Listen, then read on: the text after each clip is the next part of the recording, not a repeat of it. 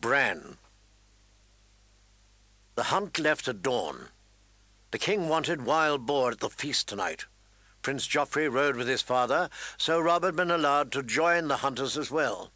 Uncle Benjen, Jory, Theon Greyjoy, Sir Rodrik, and even the Queen's funny little brother had all ridden out with them. It was the last hunt, after all.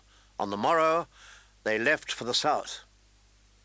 Bran had been left behind with Jon and the girls and Rickon. But Rickon was only a baby, and the girls were only girls, and Jon and his wolf were nowhere to be found. Bran did not look for him very hard. He thought Jon was angry at him. Jon seemed angry with everyone these days. Bran did not know why. He was going with Uncle Ben to the wall to join the Night's Watch. That was almost as good as going south with the king. Robb was the one they were leaving behind, not Jon.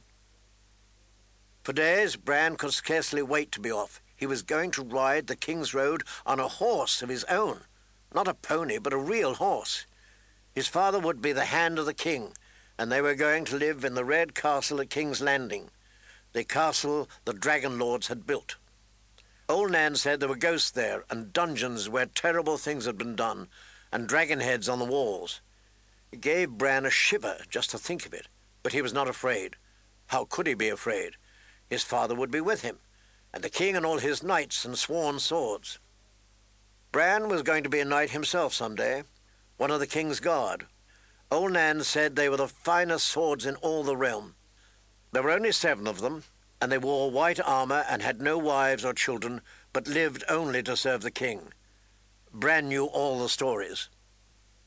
Their names were like music to him. Serwyn of the Mirror Shield, Sir Ryam Redwyne, Prince Aemon the Dragon Knight, the twins, Sir Erryk and Sir Arryk, who had died on one another's swords hundreds of years ago when brother fought sister in the war the singers called the Dance of the Dragons. The White Bull, Gerold Hightower, Sir Arthur Dayne, the Sword of the Morning, Barristan the Bold. Two of the king's guards had come north with King Robert. Bran had watched them with fascination, never quite daring to speak to them. Sir Boros was a bald man with a jowly face. Sir Meryn had droopy eyes and a beard the colour of rust. Sir Jaime Lannister looked more like the knights in the stories, and he was of the king's guard too. But Robb said he had killed the old mad king and shouldn't count any more. The greatest living knight was Sir Barristan Selmy, Barristan the Bold, the Lord Commander of the King's Guard. Father had promised that they would meet Sir Barristan when they reached King's Landing, and Bran had been marking the days on his wall, eager to depart, to see a world he had only dreamed of, and begin a life he could scarcely imagine. Yet now that the last day was at hand, suddenly Bran felt lost. Winterfell had been the only home he had ever known. His father had told him that he ought to say his farewells today, and he had tried. After the hunt had ridden out, he wandered through the castle with his wolf at his side, intending to visit the ones who would be left behind. Old Nan, and Gage the cook, Mikken in his smithy, Hodor, the stable boy, who smiled so much and took care of his pony, and never said anything but Hodor, the man in the glass garden who gave him a blackberry when he came to visit. But it, it was no good. He, he had gone to the stable first and seen his pony there in its stall, except it wasn't his pony any more. He was getting a real horse and leaving the pony behind. And all of a sudden, Bran just wanted to sit down and cry. He turned and ran off before Hodor and the other stable boys could see the tears in his eyes. That was the end of his farewells. Instead, Bran spent the morning alone in the Godswood, trying to teach his wolf to fetch a stick, and failing. The wolfling was smarter than any of the hounds in his father's kennels, and Bran would have sworn he understood every word that was said to him, but he showed little interest in chasing sticks. He was still trying to decide on a name. Robb was calling his Grey Wind, because he ran so fast. Sansa had named hers Lady, and Arya named hers after some old witch queen in the songs, and little Rickon called his Shaggy Dog, which Bran thought was a pretty stupid name for a direwolf. Jon's wolf, the white one, was Ghost, Bran wished he had thought of that first, even though his wolf wasn't white. He had tried a hundred names in the last fortnight, but none of them sounded right. Finally, he got tired of the stick game and decided to go climbing. He hadn't been up in the Broken Tower for weeks with everything that had happened, and this might be his last chance. He raced across the Godswood, taking the long way around to avoid the pool where the heart tree grew. The heart tree had always frightened him. Trees ought not to have eyes, Bran thought, or leaves that look like hands. His wolf came sprinting at his heel. You stay here, he told him, at the base of the sentinel tree near the armory wall. Lie down. That's right, now stay. The wolf did as he was told. Bran scratched him behind the ears, then turned away, jumped, grabbed a low branch, and pulled himself up. He was halfway up the tree, moving easily from limb to limb, when the wolf got to his feet and began to howl. Bran looked back down. His wolf fell silent, staring up at him through slitted yellow eyes. A strange chill went through him. He began to climb again. Once more the wolf howled. Quiet, he yelled. Sit down. Stay. You're worse than mother. The howling chased him all the way up the tree, until finally he jumped off onto the armory roof and out of sight. The rooftops at Winterfell were Bran's second home. His mother often said that Bran could climb before he could walk. Bran could not remember when he first learned to walk, but he could not remember when he first started to climb either, so he supposed it must be true. To a boy, Winterfell was a grey stone labyrinth of walls and towers and courtyards and tunnels spreading in all directions. In the older parts of the castle, the hall slanted up and down, so that you couldn't be sure what floor you were on. The place had grown over the centuries like some monstrous stone tree, Maester Luwin told him once, and its branches were gnarled and thick and twisted, its roots sunk deep into the earth. When he got out from under it and scrambled up near the sky, Bran could see all of Winterfell in a glance. He liked the way it looked, spread out beneath him, only birds wheeling over his head, while all the life of the castle went on below. Bran could perch for hours amongst the shapeless, rain-worn gargoyles that brooded over the first keep, watching it all. The men drilling with wood and steel in the yard, the cooks tending their vegetables in the glass garden, restless dogs running back and forth in the kennels, the silence of the Godswood, the girls gossiping beside the washing well. It made him feel like he was lord of the castle in a way even Robb would never know. It taught him Winterfell's secrets, too.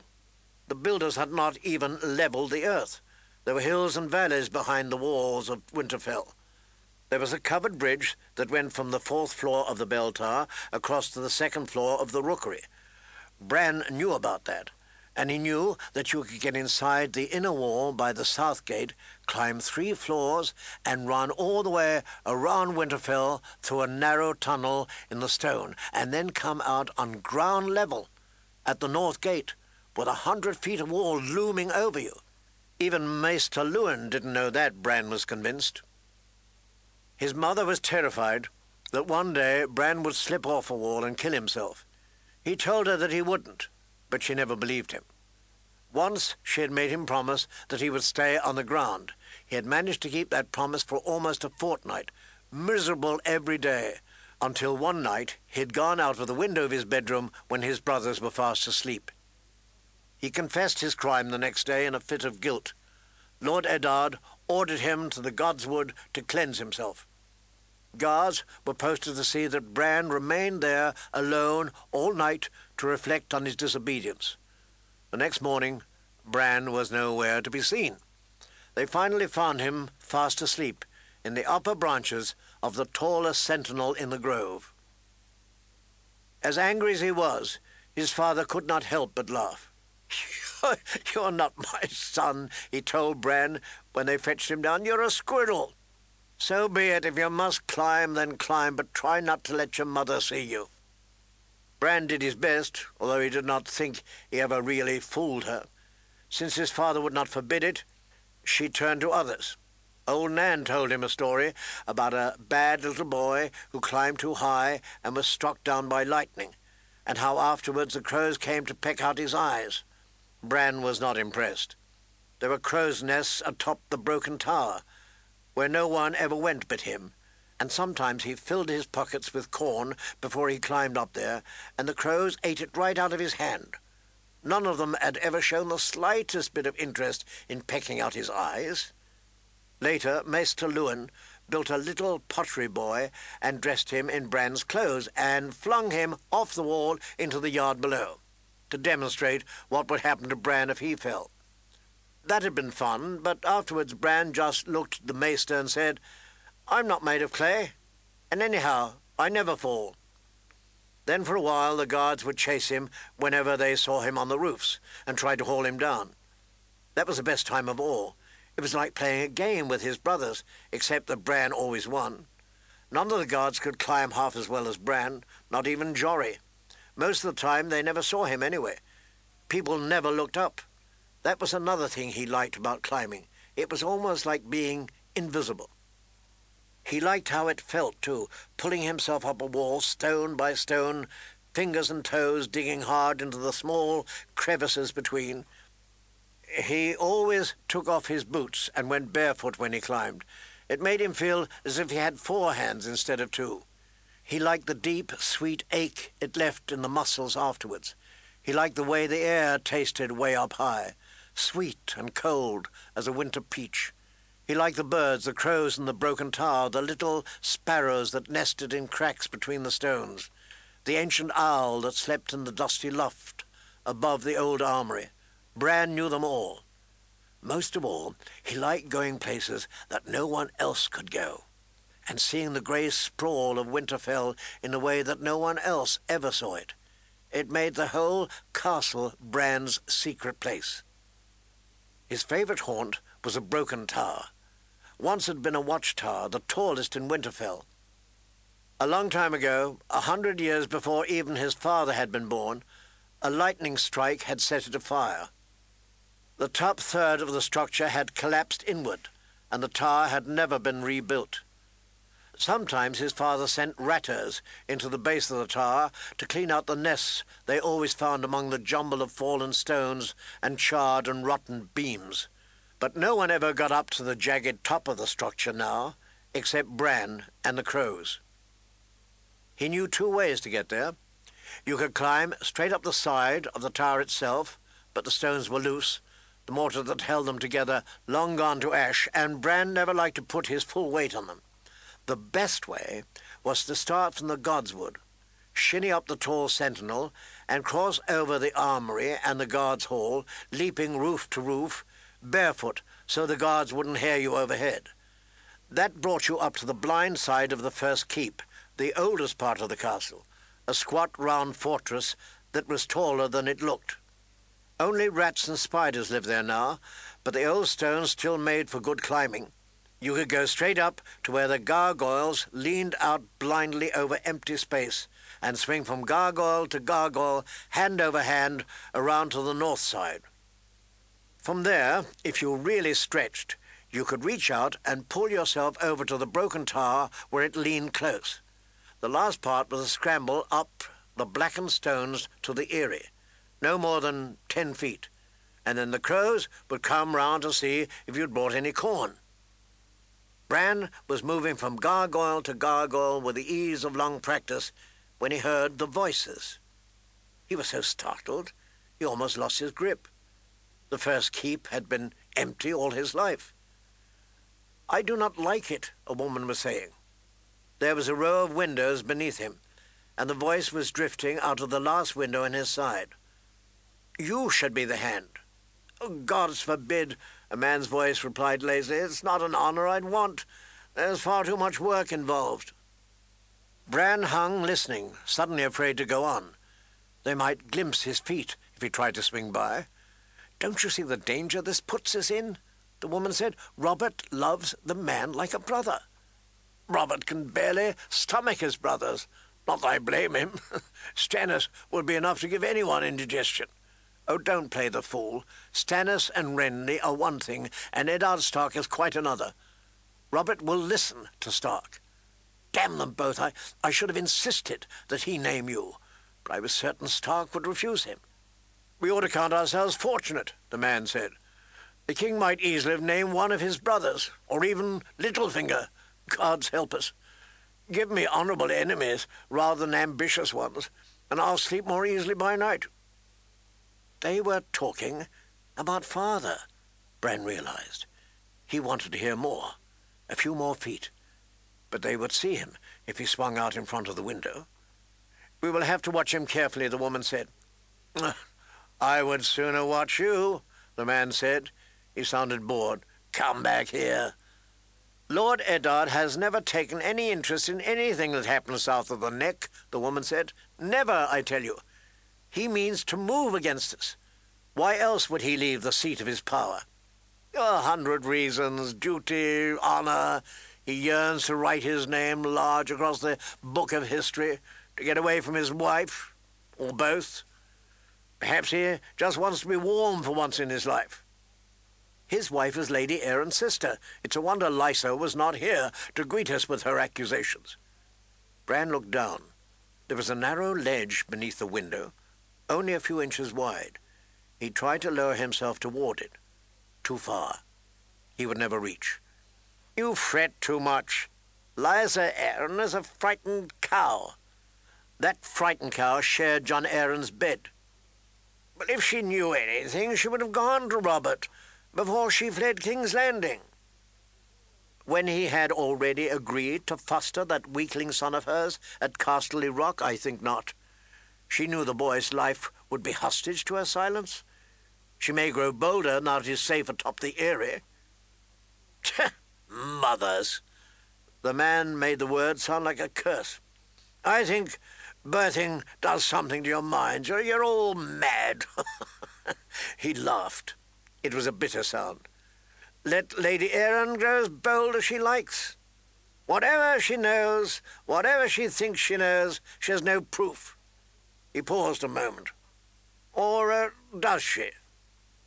Do you think the king will require proof? the woman said. I tell you, he loves me not. And whose fault is that, sweet sister? Bran studied the ledge. He could drop down. It was too narrow to land on, but if he could catch hold as he fell past, pull himself up, except that might make a noise, draw them to the window. He was not sure what he was hearing, but he knew it was not meant for his ears. You are as blind as Robert, the woman was saying. If you mean I see the same thing, the man said, I see a man who would sooner die than betray his king. He betrayed one already, or have you forgotten? the woman said. Oh, I don't deny he's loyal to Robert, that's obvious. What happens when Robert dies and Joff takes the throne? And the sooner that comes to pass, the safer we'll all be. My husband grows more restless every day. Having Stark beside him will only make him worse. He's still in love with the sister, the insipid little dead sixteen-year-old. How long till he decides to put me aside for some new Lyanna? Bran was suddenly very frightened. He wanted nothing so much as to go back the way he had come, to find his brothers.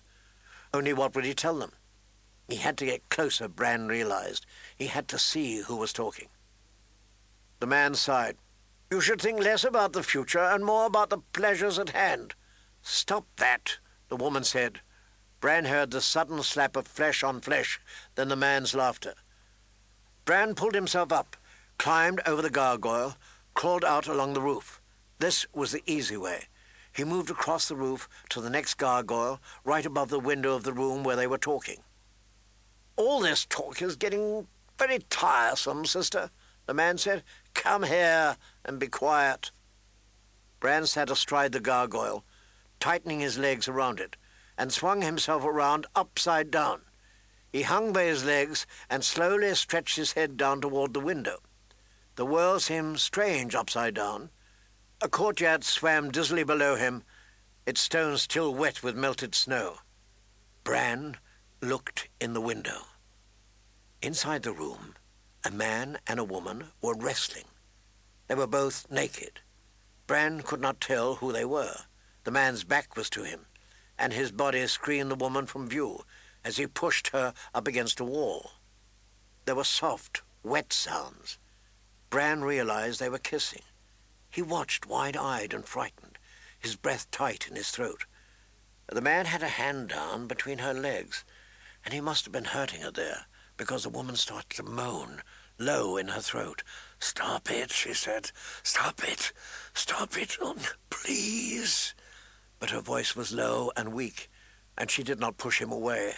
Her hands buried themselves in his hair, his tangled golden hair, and pulled his face down to her breast. Bran saw her face. Her eyes were closed, and her mouth was open, moaning.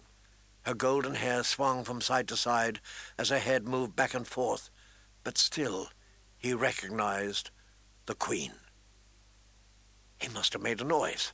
Suddenly her eyes opened, and she was staring right at him. She screamed. Everything happened at once then. The woman pushed the man away wildly, shouting and pointing. Bran tried to pull himself up, bending double as he reached for the gargoyle. He was in too much of a hurry. His hand scraped uselessly across the smooth stone, and in his panic his leg slipped, and suddenly he was falling. There was an instant of vertigo, a sickening lurch as the window flashed past. He shot out a hand, grabbed for the ledge, lost it, caught it again with his other hand. He swung against the building hard. The impact took the breath out of him. Bran dangled, one-handed, panting. Faces appeared in the window above him. The Queen, and now Bran recognized the man beside her. They looked as much alike as reflections in a mirror. He saw us, the woman said shrilly. So he did, the man said. Bran's finger started to slip. He grabbed the ledge with his other hand. Fingernails dug into the unyielding stone. The man reached down. Take my hand, he said, before you fall. Bran seized his arm and held on tight with all his strength. The man yanked him up to the ledge. What are you doing? the woman demanded. The man ignored her. He was very strong. He stood Bran up on the sill. How old are you, boy? Seven, Bran said, shaking with relief. His fingers had dug deep gouges in the man's forearm. He let go sheepishly. The man looked over at the woman. The things I do for love, he said, with loathing. He gave Bran a shove. Screaming, Bran fell backward out of the window into empty air. There was nothing to grab onto. The courtyard rushed up to meet him. Somewhere in the distance, a wolf was howling. Crows circled the broken tower, waiting for corn.